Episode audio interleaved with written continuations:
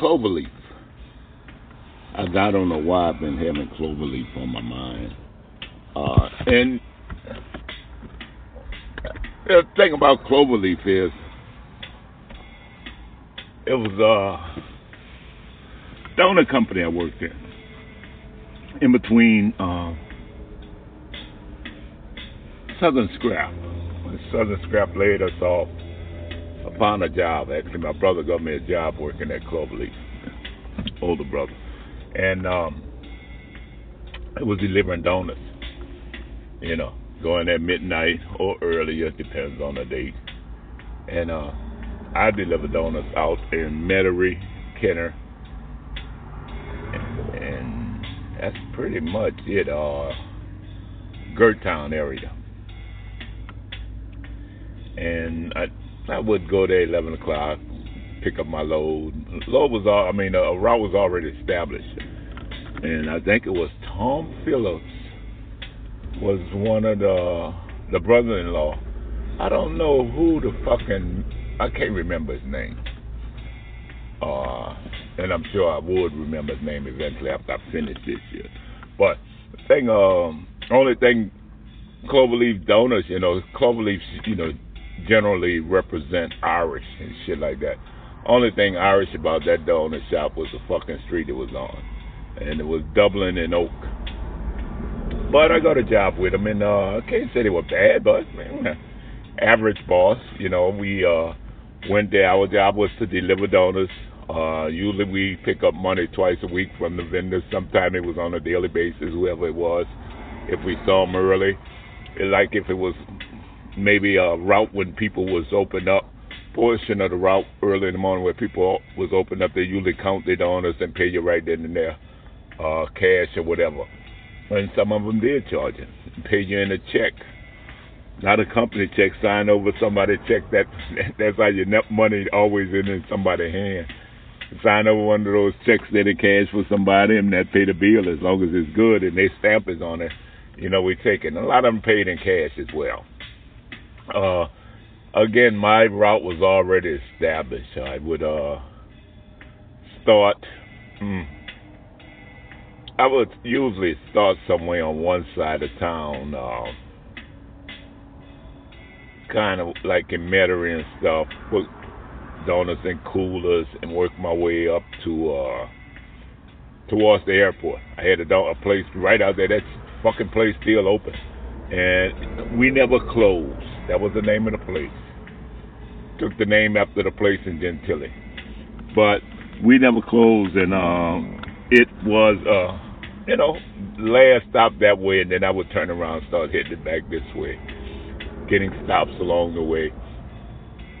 But my, uh, a lot, and a lot of the stops, you know, they were, you know, I'll go there with a cool key to the cooler, open up the cooler, put the uh, damn donuts in, close the cooler. Cooler be there. I mean, the donuts be there in the morning when the people open up. Uh, they would leave the leftovers donuts in there. Usually they would have them counted on it on the box and different things. Uh, so you gave them credit for one and you know charge them for the other one accordingly. Some of them didn't even care to count the donuts; left it all up to you. And it depends on how many customers. And you know, I had shit anywhere from thirty to fifty customers, I believe, and it could have been more. And uh, so the, the thing was I was doing a lot of adding.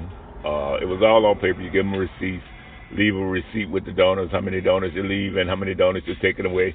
And uh, they never usually question it. And then you knew who uh, uh, you had to really be careful because if there was any kind of mistake, they would try to catch on it. Uh, it's real business, man. Twelve cent a donut, and you know, fuck that. They, they charge you a dollar something for the donut, but they twelve cent for it and they wanted their 12 cent credit, you know, because that's another fucking donut that they could charge for a dollar and nothing but business. Okay. So, you know, the thing uh, about this donut route, it went through uh, Fat City. Now, Fat City is in Metairie, yeah. Uh, pretty much a white area up on Severn where they do all that 40. And, you know, yeah, they had football players and shit around there. Uh, but, you know, generally blacks weren't around that much, you know, because uh, it's in Metairie. They actually put that out there in Metairie. Not to say they didn't have a few out there. They did, you know. Once someone, one of them friends invited them, you know, ignorant white friends invited them out there you know, they didn't really bother them. But, you know, on the whole, you didn't just see a, a black come out there on his own. Now, I went through that only because I had a, a donor route. Uh, the street used to be fucking busy. Traffic used to be really slow going through there. Uh, and I think there was a 7-Eleven or a Circle K, one of them type of stores on the strip that I delivered to. And I would get in there and get the hell on out, you know, being busy. And you know, and usually I never, I never had any fucking trouble going through that. Really, busy nights, slow nights, whatever. Never had any fucking trouble. It was always, hey, donor man. You know, most of them was drunk, so I usually try to get in and out there uh, with just the low politeness. Hey, how you doing? Whatever. You got extra donor? No, sometime I would, but you know, I I would give them a stale donor, and then the fucking drunk don't know the difference between a stale donut or a fresh donut. And mostly it was a girl I gave a, a donor or two to. So, uh, but I really never had any trouble around there. And so, you know, I uh, went through that one busy Saturday night, and I had to be working for the company. God damn. Mm. I can't even imagine how long I had worked there because it wasn't a year I worked there, but it was long enough in between that break from Kaiser. And uh, so I was pretty swift on my route, you know. Uh, had down pat. Didn't try to sell no more donuts, you know, because it wasn't just about selling donuts. It was about getting that shit done and out. Because, I mean, as far as the job, I, I didn't really care for the job that much because it was, but I did care for it because it was nice, and I did care for it because I could carry my weed around with me in my box in the low because it was low uh, yellow trucks they had, yellow donut trucks with a clover leaf on the side, a clover leaf donut, and it was like uh, a van, just a work van, and I couldn't tell you if it was Ford, GM, or what, but you know it was a, a van style vehicle that we would load it, load these cardboard boxes up.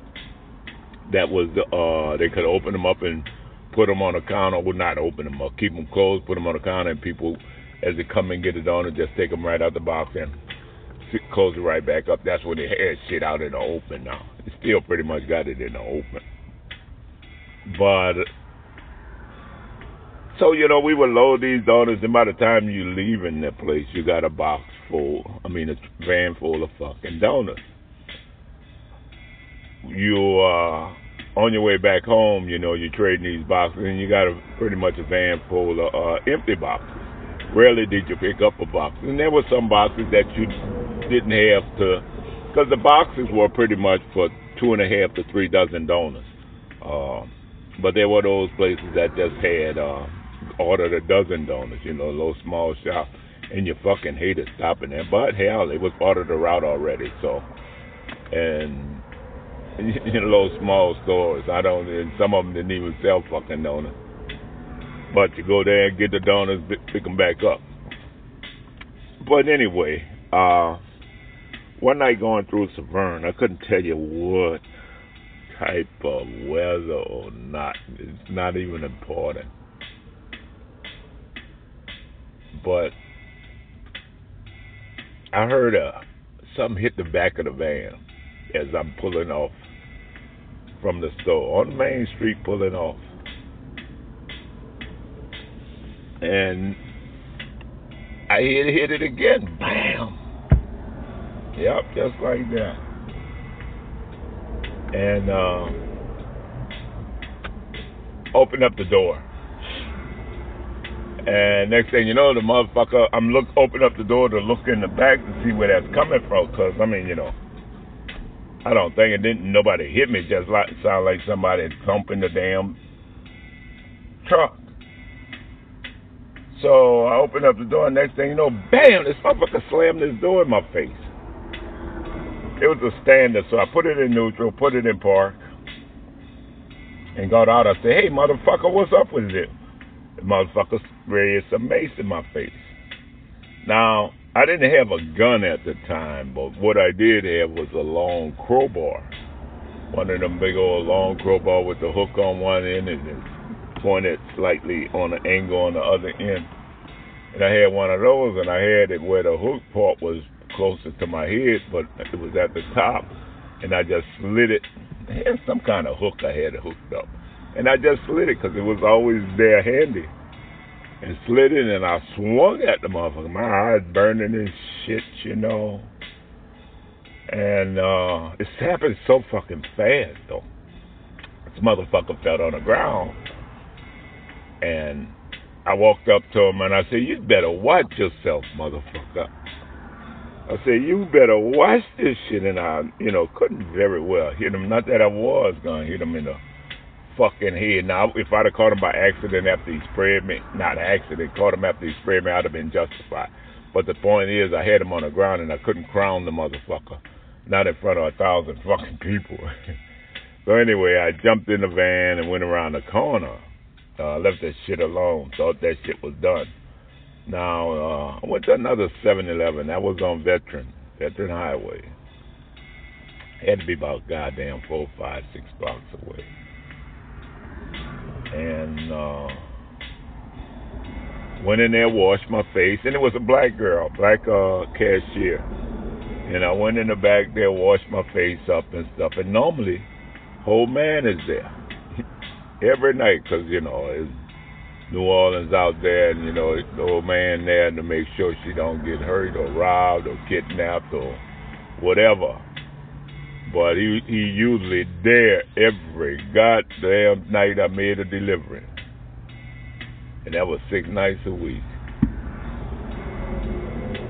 So next thing you know, he's not there, and that's cool. Because uh, I'm I'm I'm done with the fight, other than talking about it.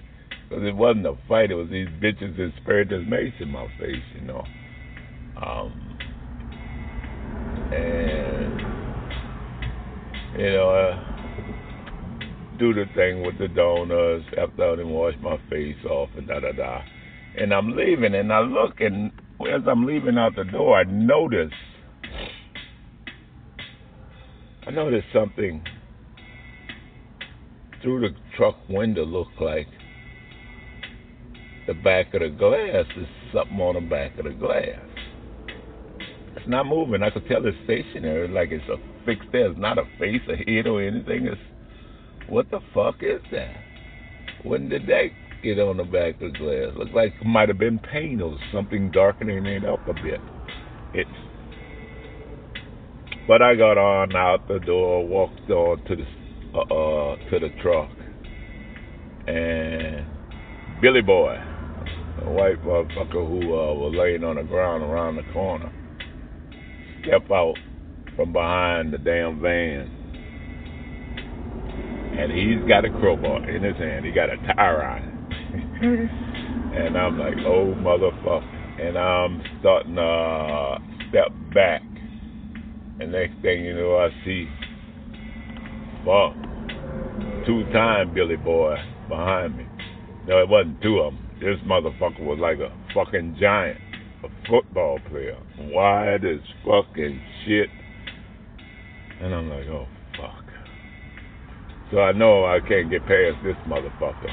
And if I do turn my back on Billy Boy and get held up trying to get past this motherfucker, Billy Boy gonna come behind me and hit me in my head with this fucking tire iron. You know, it's amazing how fast the fucking mind can work. Billy Boy stepped towards me with that tire iron. I took that fucking corrugated donut bar. It hit him right between the fucking eyes. oh, box wasn't no fucking good after I done that, cause you know, I mean, I had to swing that with my right hand, and once that made contact with him, all it done was surprise him, ain't really hurt him or anything. So I had to move fast. I charged Billy Boy with that crowbar, And I uh, grabbed that hand with that crowbar, and that was in my left hand. And I got him round the neck with my fucking right hand. Boy, oh boy, oh boy. I tell you, they teach these motherfuckers wrestling in school for a reason.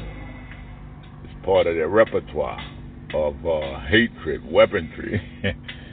and uh, this motherfucker had me on the ground before I fucking knew it. But I never let go of that crowbar. Oh, fuck no. I'm punching him with my right arm, trying to get him off me, and I got the crowbar, and he trying to fucking wrestle this crowbar for me, and but don't want to get off of me, and I'm and I'm trying to keep him on me too, because if I keep this bitch on the ground, he can't get up.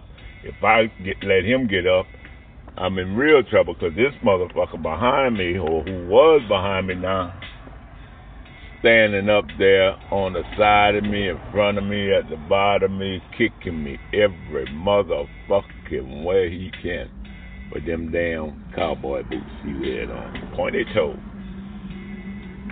And I'm like, oh fuck. And I was getting my ass kicked good. But I didn't let that crowbar go. This motherfucker there, I had there, wasn't getting no licks, and I just kind of rolled over and threw this motherfucker. And I got this crowbar. And I'm standing up there now. This bitch charged me. Boom! Like, oh, motherfucker. And that would hurt me, too. But I still got this crowbar. And I got him again on top of me. And this motherfucker kicking me again.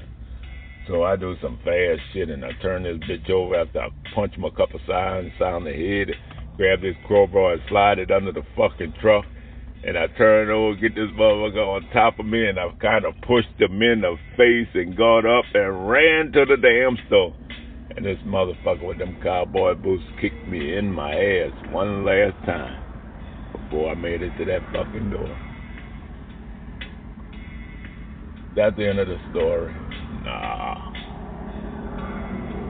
Nah. Girl that came out there doing the thing, doing the fight. And she was telling him, Stop! Y'all stop! and I heard her say that a couple of times. I said, Call the fucking police! and police came there after the shit was all over. Um, up there, beat up, bruised, and every motherfucking thing. Girl got a license plate number. Police ran the number. Told me and the girl, ain't no such number. That don't come up as a number. The girl said, that's the that's the number I saw it too. They say ain't no such number. Girl like, okay. she knew what they were talking about. And I'm like, wait a minute, you ain't find it. They said, that's right, we ain't find no number. That don't have, there's no license number. And they they they didn't have the license number, didn't offer it back. They have it checked somewhere else or anything. That was wasn't the number. So uh,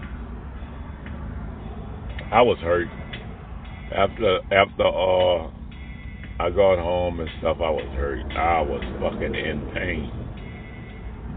Knots forming on my head, on my back, shoulder, every fucking way from them cowboy boots.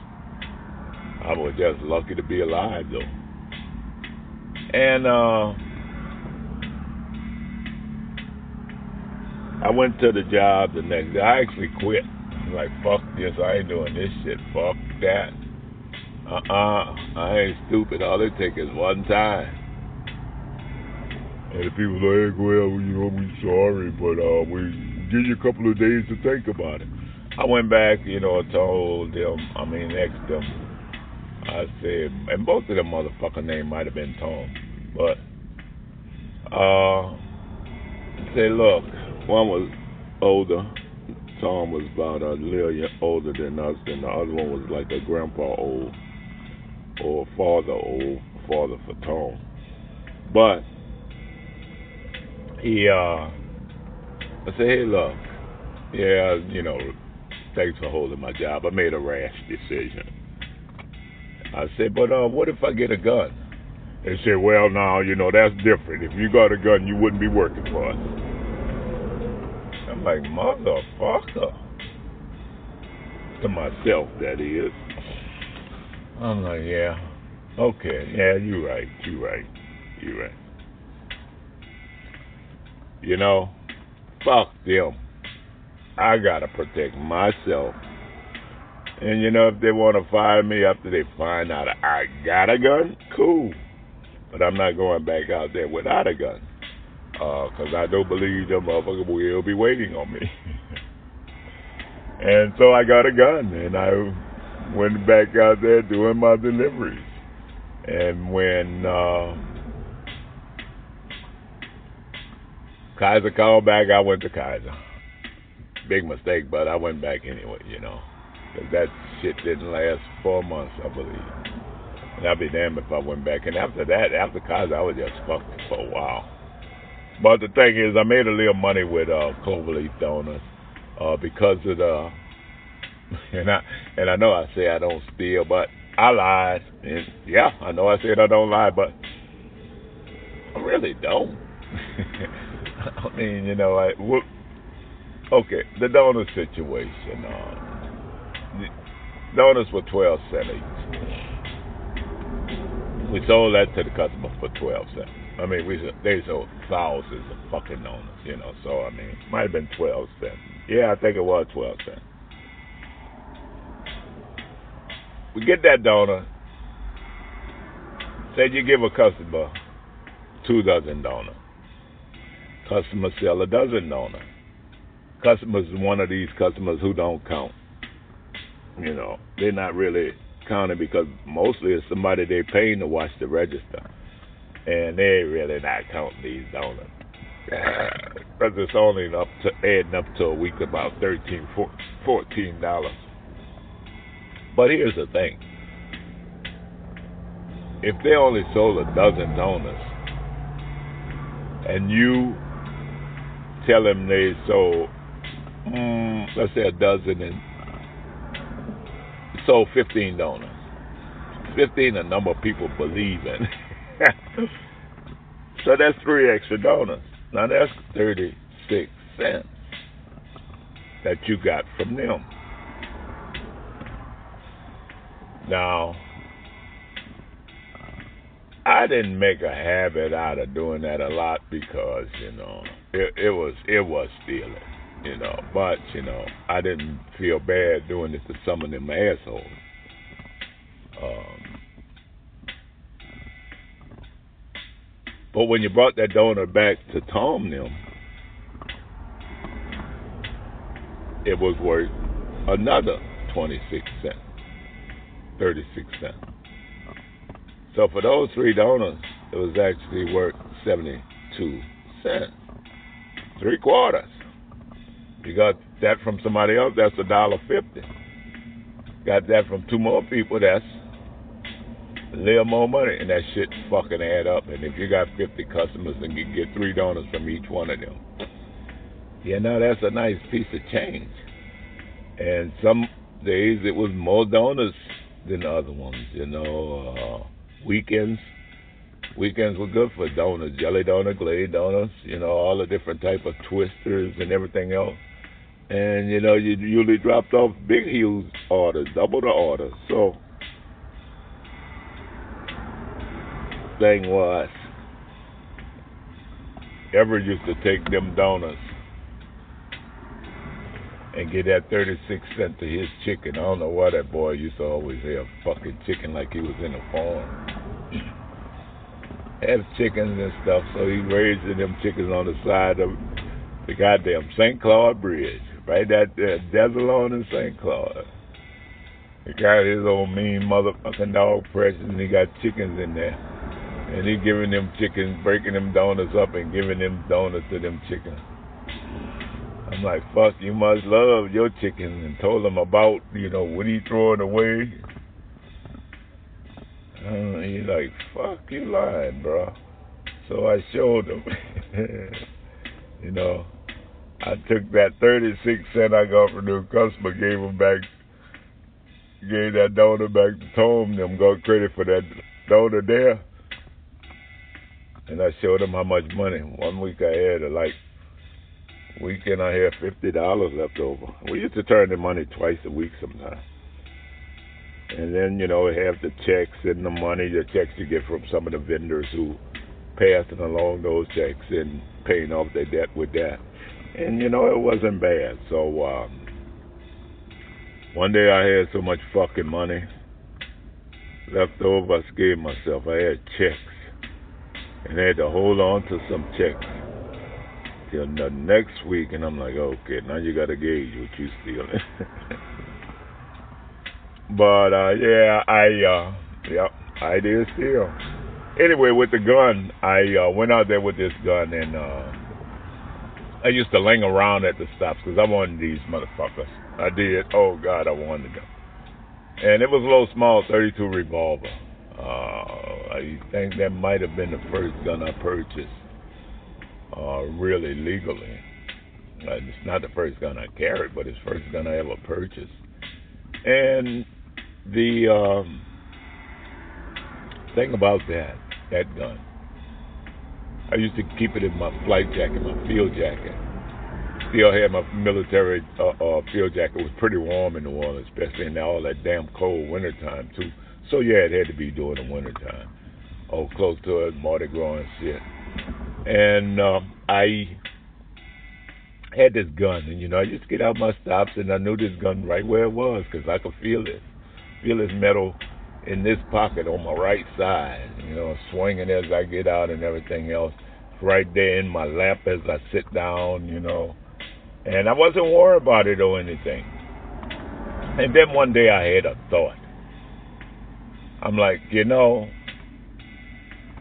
you should take that first bullet out of that chamber. And I looked at the gun good one day, took all the bullets out, looked at which way it revolves, because I've only always get revolvers. I never got anything other than revolver. I never got an automatic because, I mean, I just don't trust that many moving parts. So I've always had revolvers, but the thing is, that was my first one, and uh, something told me to take the bullet out the chamber. So I took all the bullets out, check out which way it revolves, and uh, put all the bullets in except for the first one that would hit if I pulled the trigger. So I mean, if I went up and pulled the trigger at somebody, it wouldn't go on because it hit an empty chamber. And uh, one day I was driving and got back in the truck, and I heard. I stopped. Um, I stopped, pulled over, and looked at the gun and saw that it had just hit that empty chamber. That fucker would have hit me right in my groin, and I would have probably died bled to death before I'd have got any help. But uh I um I stopped carrying it in my pocket and I carry my gun in my pocket now, but I carry it in a holster. And you know, like I say, I have a Derringer, but it's a big enough Derringer that I don't have to worry about nothing. I need to throw some 357. But anyway, anyway, I pretty much ever since that time I've always had a gun, uh, and I've never never had cause to use it, but I'd rather have it and not need it than need it and not have that motherfucker. You understand? Uh, I heard last night where we, me and the dog was parked uh, on the California side, and I'm on that side now, but I'm at the centerpiece, the rest stop up on the hill. And I heard some, I heard some coyotes the other night on the other side of where we was, closer towards the train track.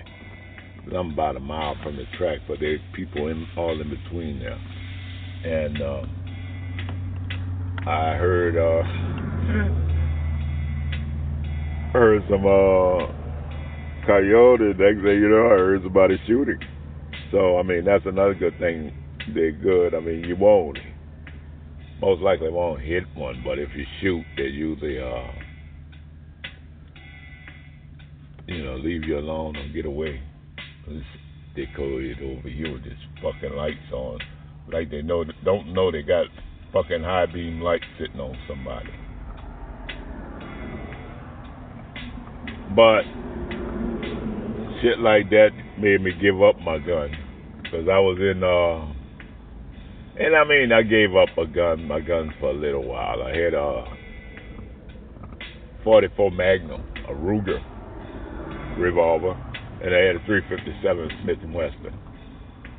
And I went to uh I was in Phoenix and this is something I hiked all over Washington with these guns because I used to be up in the mountains hiking and you know, I mean it was fucking Seattle like serial well, not Seattle, but that area was like serial capital uh well, murder serial murder capital of the world.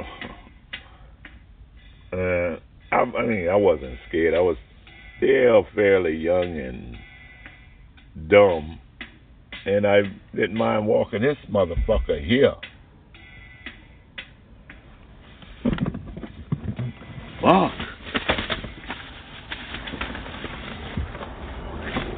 Dick. Fucking dick. And know they're doing that shit. People so fucked up, but that's another reason, you know, I had to temper down. Because it's so easy to pull out guns. But anyway, I was in Phoenix with these guns. And I was jacking a box, you know. Went to a fucking jack in a box after I had been there a while and went through a series of jobs, getting up sentenced, like getting fucked and been arrested for marijuana. I had to go through all this bad shit, broke. And here it is, I go to fucking Jack in Box. This box, this motherfucker got my order sitting right there on the counter.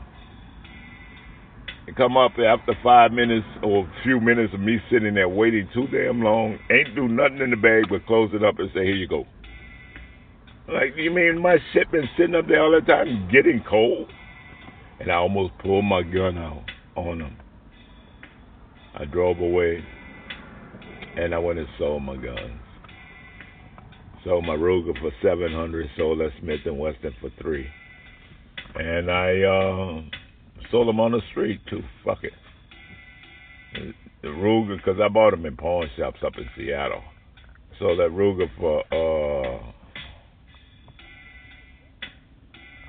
seven hundred. I sold it right outside pawn shop because the fuckers didn't want to give me what it was worth inside the pawn shop. I'm like, not. Dude followed me outside the pawn shop. Say, hey, dude, how much? that was in Phoenix. I know damn well where those guns were going.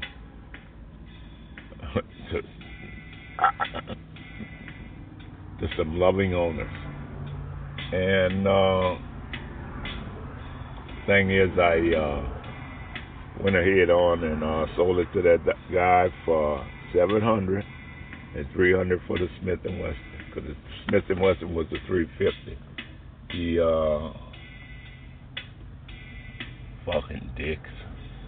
Finally fucking moved, and the Smith and Wesson was uh, three fifty seven and the forty four Magnum was whoo sweet Ruger though, and I uh, I never shot the thing.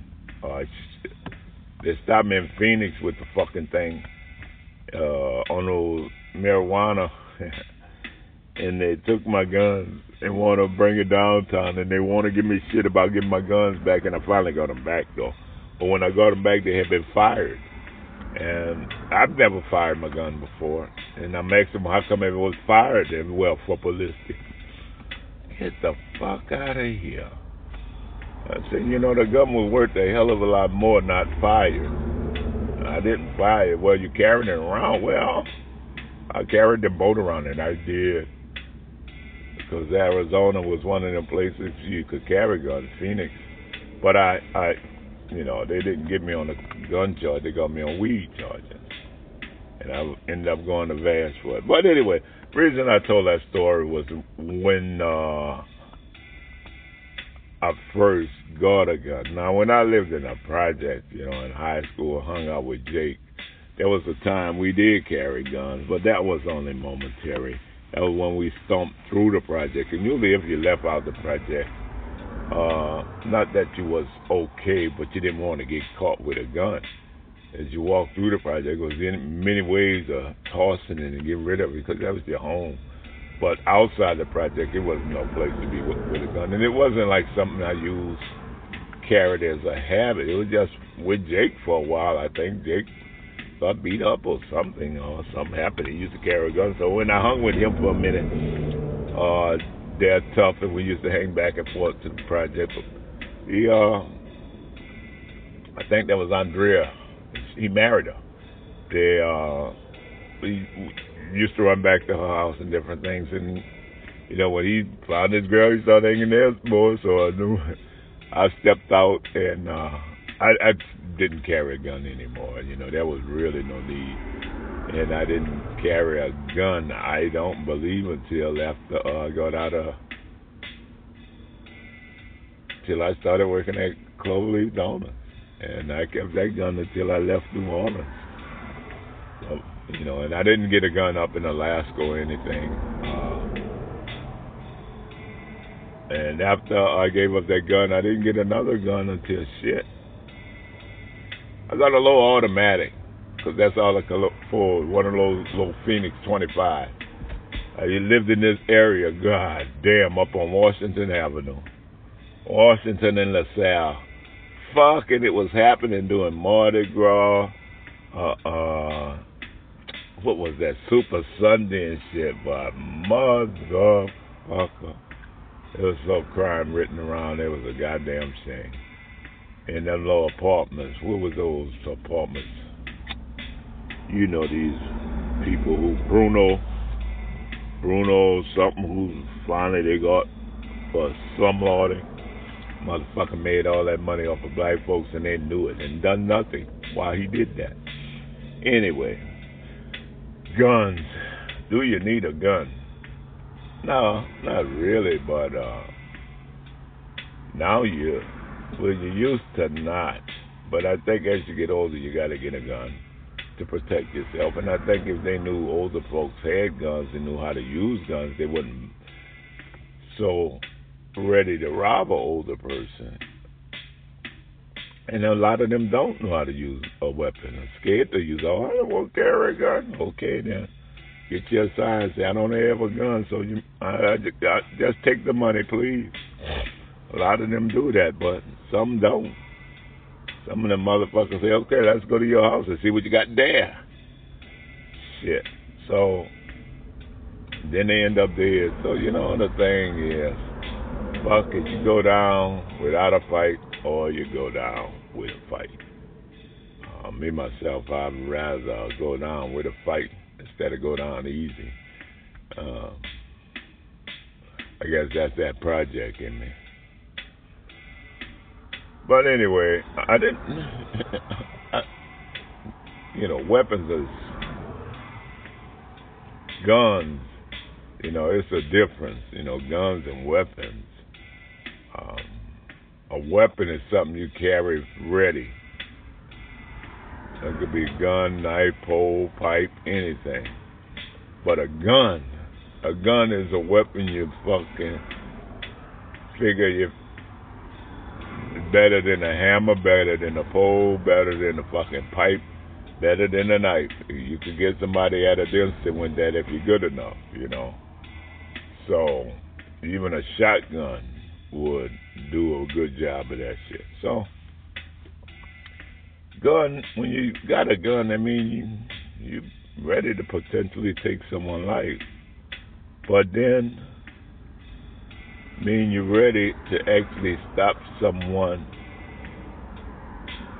immediately. And I mean, the thing is, you usually don't know one of these motherfuckers trying to do something till they up on you when you're up on you the wrong time to decide to pull your gun out.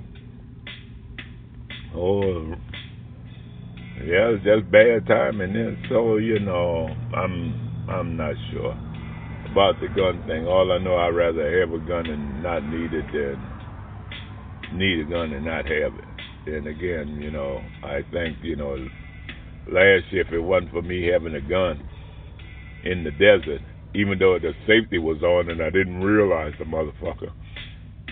You know, when these two people walked up on me in the middle of the desert last fucking year, you know, out of nowhere, come on.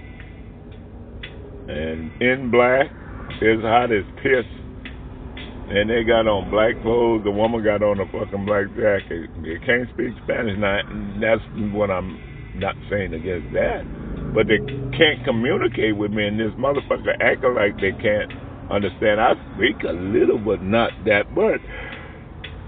And uh, just felt like they were walking up on me. So uh, I had a gun, and I was glad. And I was glad to pull that motherfucker out. Scared the piss out of her. She started running, but that's okay. He backed the fuck up, and I didn't let him get up on me. And that is the thing about a gun. You got to have this gun out, and you got to show it, and you don't let them get up on you because if you let them get up on you, that gun is fucking quite useless. You know, because uh, all they got to do is pull a fucking taser out or whatever. And you know, I know that a lot of people say, "Well, a taser is better." Okay, well, that's up to you. Still got to get up on you to use that taser, so y'all be up on each other, tasering each other, as if you could get to your taser out of your pocket. But I have no problem in my state living where I do in the in the in the desert like this, uh, having a gun at the ready. And actually, I just got on a dog because the dog usually I signed her to watch the damn gun, and I told her I don't know where the gun is, probably in the back right where we sleep, but. Uh, I lose track of it sometimes. I know it's in the car. It's either in between the seat, right here on a between the uh, uh, passenger seat and the middle console, or it's right there in the back next to the uh, sleeping, between where the dog sleep and or where the dog sleeping thing is. But she sleep there on the mat with me most nights. Until she get too damn hot in my sleeping bag. But the gun is right there, and she know where where the gun is, and she know what it sounds like too, cause I didn't shot it in front of her and uh, just to get used to the sound of it. And she know what this gun sound like, and she's not scared of traffic. She's not scared of guns. I mean, she ain't no fucking super dog gonna save me from that, but it ain't gonna send her running, not away. It'll send her running in maybe in circles to get away, but it's not gonna send her running away from me. And she's actually getting a little more protective now, so um, as far as uh, no one can walk up on the car. I know once I'm uh, walk away from the car, so many people see her in the car, and she just sit up there looking at whichever door. I always make sure she see which door I go in, and I tell her watch the car. Uh, she know what watch the car mean, and she take keep a good eye on the car. Nobody come up to the car while she's uh, in here by herself, and not get not get any attention from her, cause she's gonna sit there in that seat, my seat or her seat, or the next seat over here, and she's gonna watch. uh Damn, that fart smell like lavender. Uh, uh, uh. And she's gonna wash the car. So that's one of the things about uh being on a ready when you're older because you got to have a gun. You got to be able to protect yourself. You got to have this early warning. This dog and I was gonna get rid of for a while, yeah. But this dog is actually very good. She's pretty girl. She don't pay me no mind sometimes, most time, but she's very, very, very smart. Uh, I think it's just the way I raised her. She's a year old now.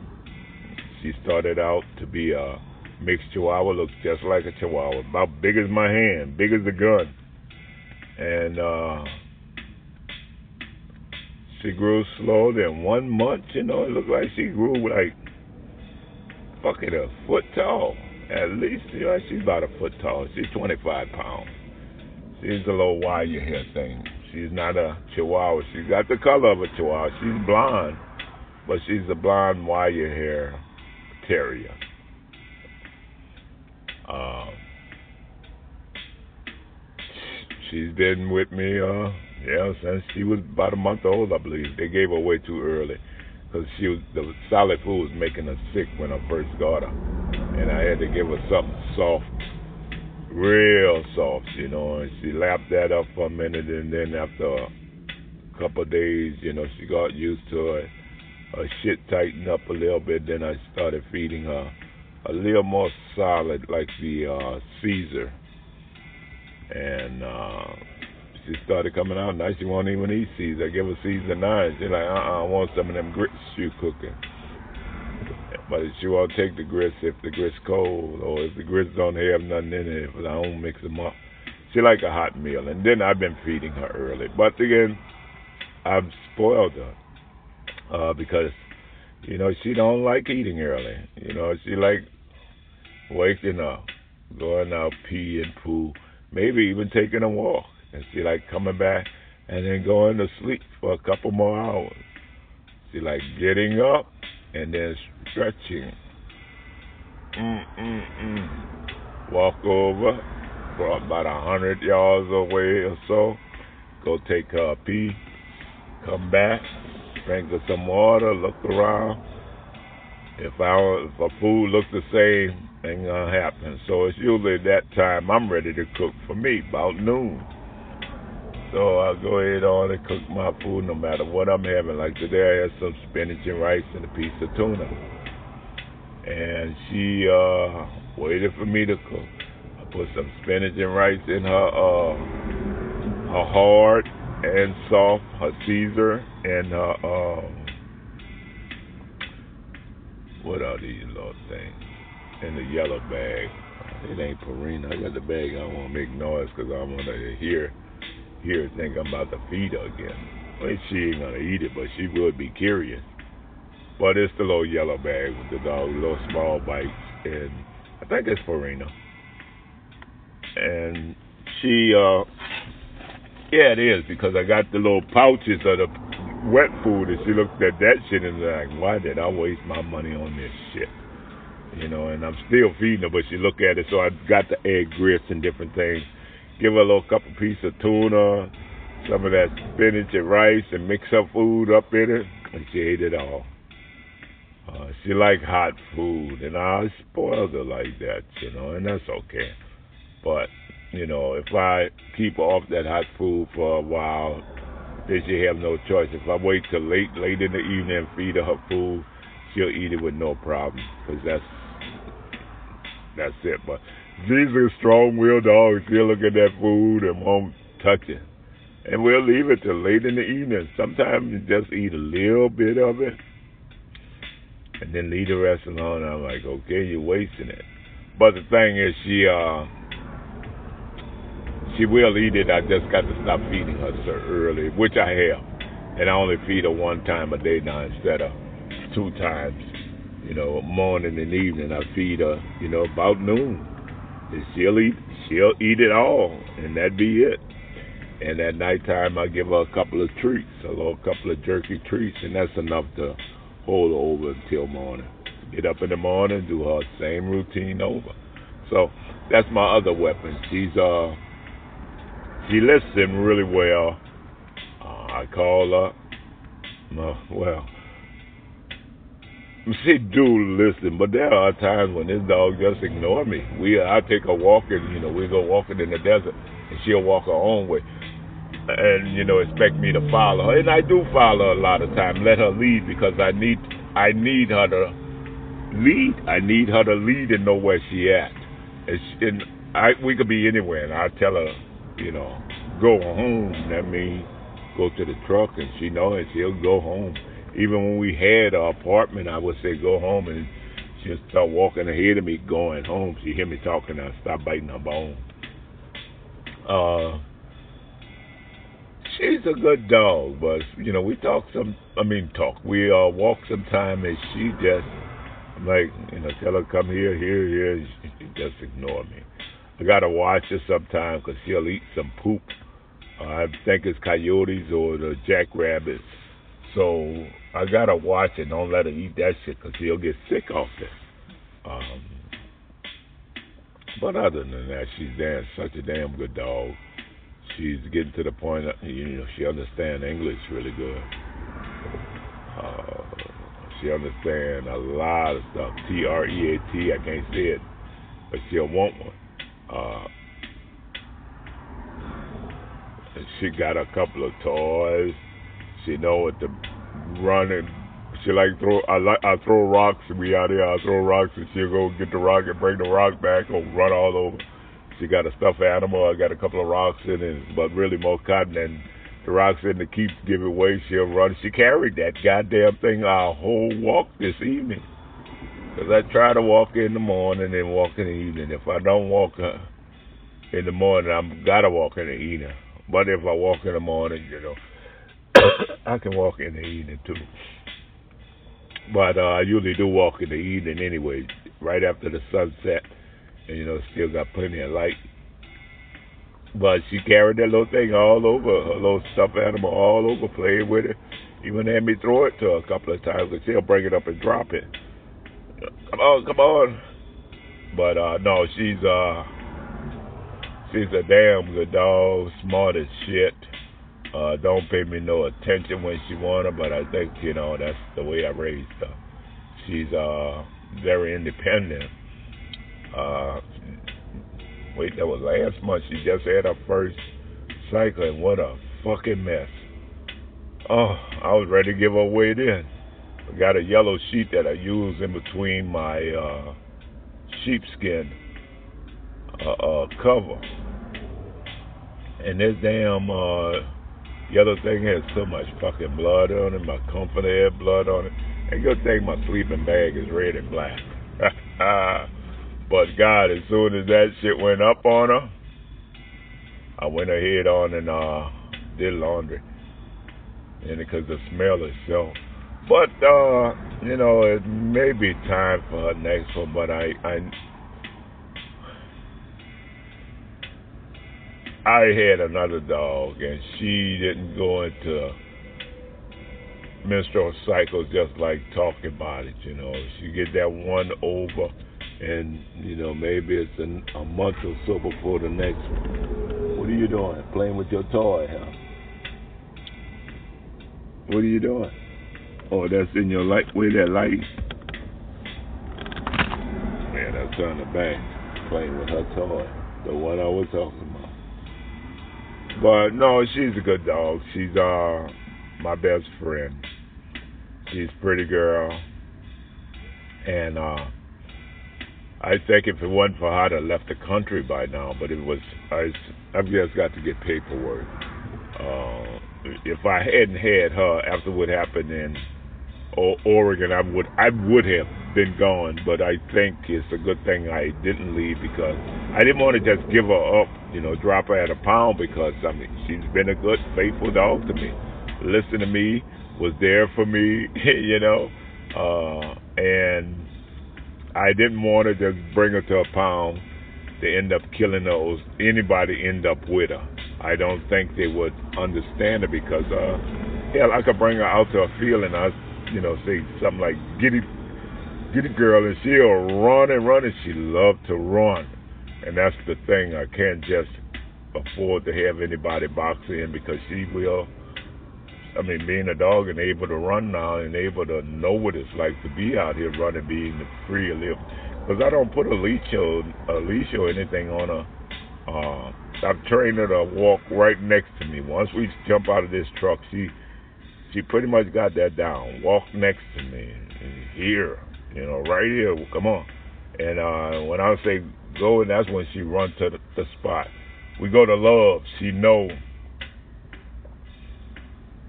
the dog park there. Now we don't go to the dog park all the time, but when there's nobody in there, we go. Somebody got another dog there. Now we don't go.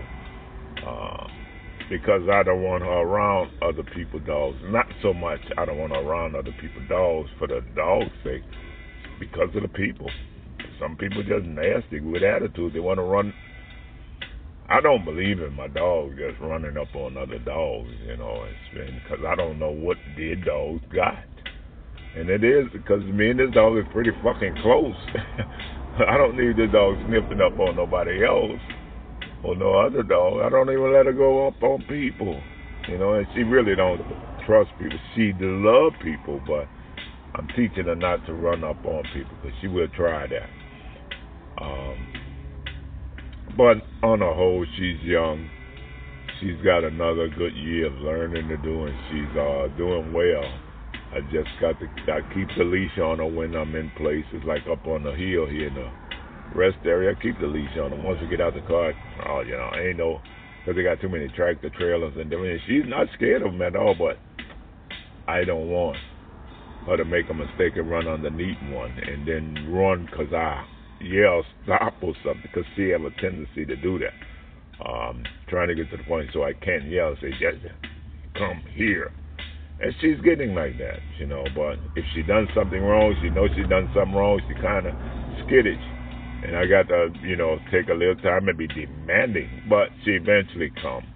Uh, and I'm getting to the point now where she's doing it a lot more freely and willingly, uh, even when she done something wrong. So she's actually, I, again, I give her a lot of freedom, and I just do that because I like to see how she gonna do. Uh, most of the time, she's sitting outside the truck. If I say stay close, you know what that means. She stay close.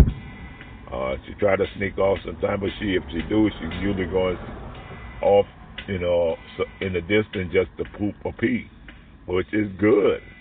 Uh, but mostly all I gotta do is call her back. She loved to see other dogs out there. Um, she don't like big dogs because of their uh, uh, Cavalis. Fucking big dog got away from this woman and came right up on a big fucking huge fucking massive, I think. And uh no, it was a big pit, big fucking head pit. And this she she running the dog with a little cutie cutie shit on and the fucking dog got away from her when she seen another dog or he seen another dog came right at pretty. And I had to grab pretty hold pretty up and this dog jumping all up on me trying to get my fucking dog. And uh she uh, come here, come here, running behind the dog, and the dog, and she come behind the dog, the dog go from side to side of me. You know, and like, God damn, I'm scared the dog gonna fucking bite me. That's my biggest worry, and I got pretty over my head. So pretty been kind of skittish of bigger dogs ever since, you know. Uh, even smaller dogs. Well, not smaller dogs. She just leery of a bigger dog, you know. But she warm up to them fast because I do let her and the dog. So I think uh, as part of company uh, on a senior side, a dog, cat. Cat's good. Depends on your neighborhood where you live. If you live around a lot of mice and stuff, cats are great. But make sure they're outside cats. You might, might want to get them fixed because they'll bring home a bunch of babies. But make sure the outside cats, they'll come home and keep that bitch clean. You ain't gonna have no rats or nothing around there. Um, a dog. I, I used to have a cat and a dog. Both of them named was Pretty Girl. And they were both travelers too. Jump in the car in a minute and I'll travel all over the country with them. but those two dogs, I mean, those two were different. And I probably say two dogs. That dog and that cat was different. And uh, when I would walk the dog, because I had the dog up on Washington too, and I would walk the dog around the graveyard off LaSalle, and the cat would follow, and people would say, "That's your cat," and I would say, "Shh, she don't know she's a cat." Yeah, and she'll follow, walk with us, and come on back home handle her business out there and everything else, just like the fucking dog. But I bought her out there to Greenwood, Mississippi, oh Greenwood, uh, Louisiana, out there, retarded town with Robert Carson and that motherfucker cat. Oh boy, he had a fucking cat, Tom cat. Shit, if I could have got away with killing him, I'd have killed him, but ended up killing my cat, running my cat off and shit. I ain't never seen after she got ran off. But anyway, this is not even about cats. Well, cats good for guard dogs, huh? Some of them. But then anyway, this is about guns. And uh not just guns and what caused me to get my first gun. Uh, I got my ass kicked good out there in Metairie right on Veteran Highway. And I don't know why I had been thinking about cloverleaf donut. But that right there wasn't no luck. Though years later I got once I first hit the road I did get a tattoo of a four leaf clover on me. That was only because of my Irish great great grandfather, Paris Green. That's what mom and them say anyway. But anyway, later.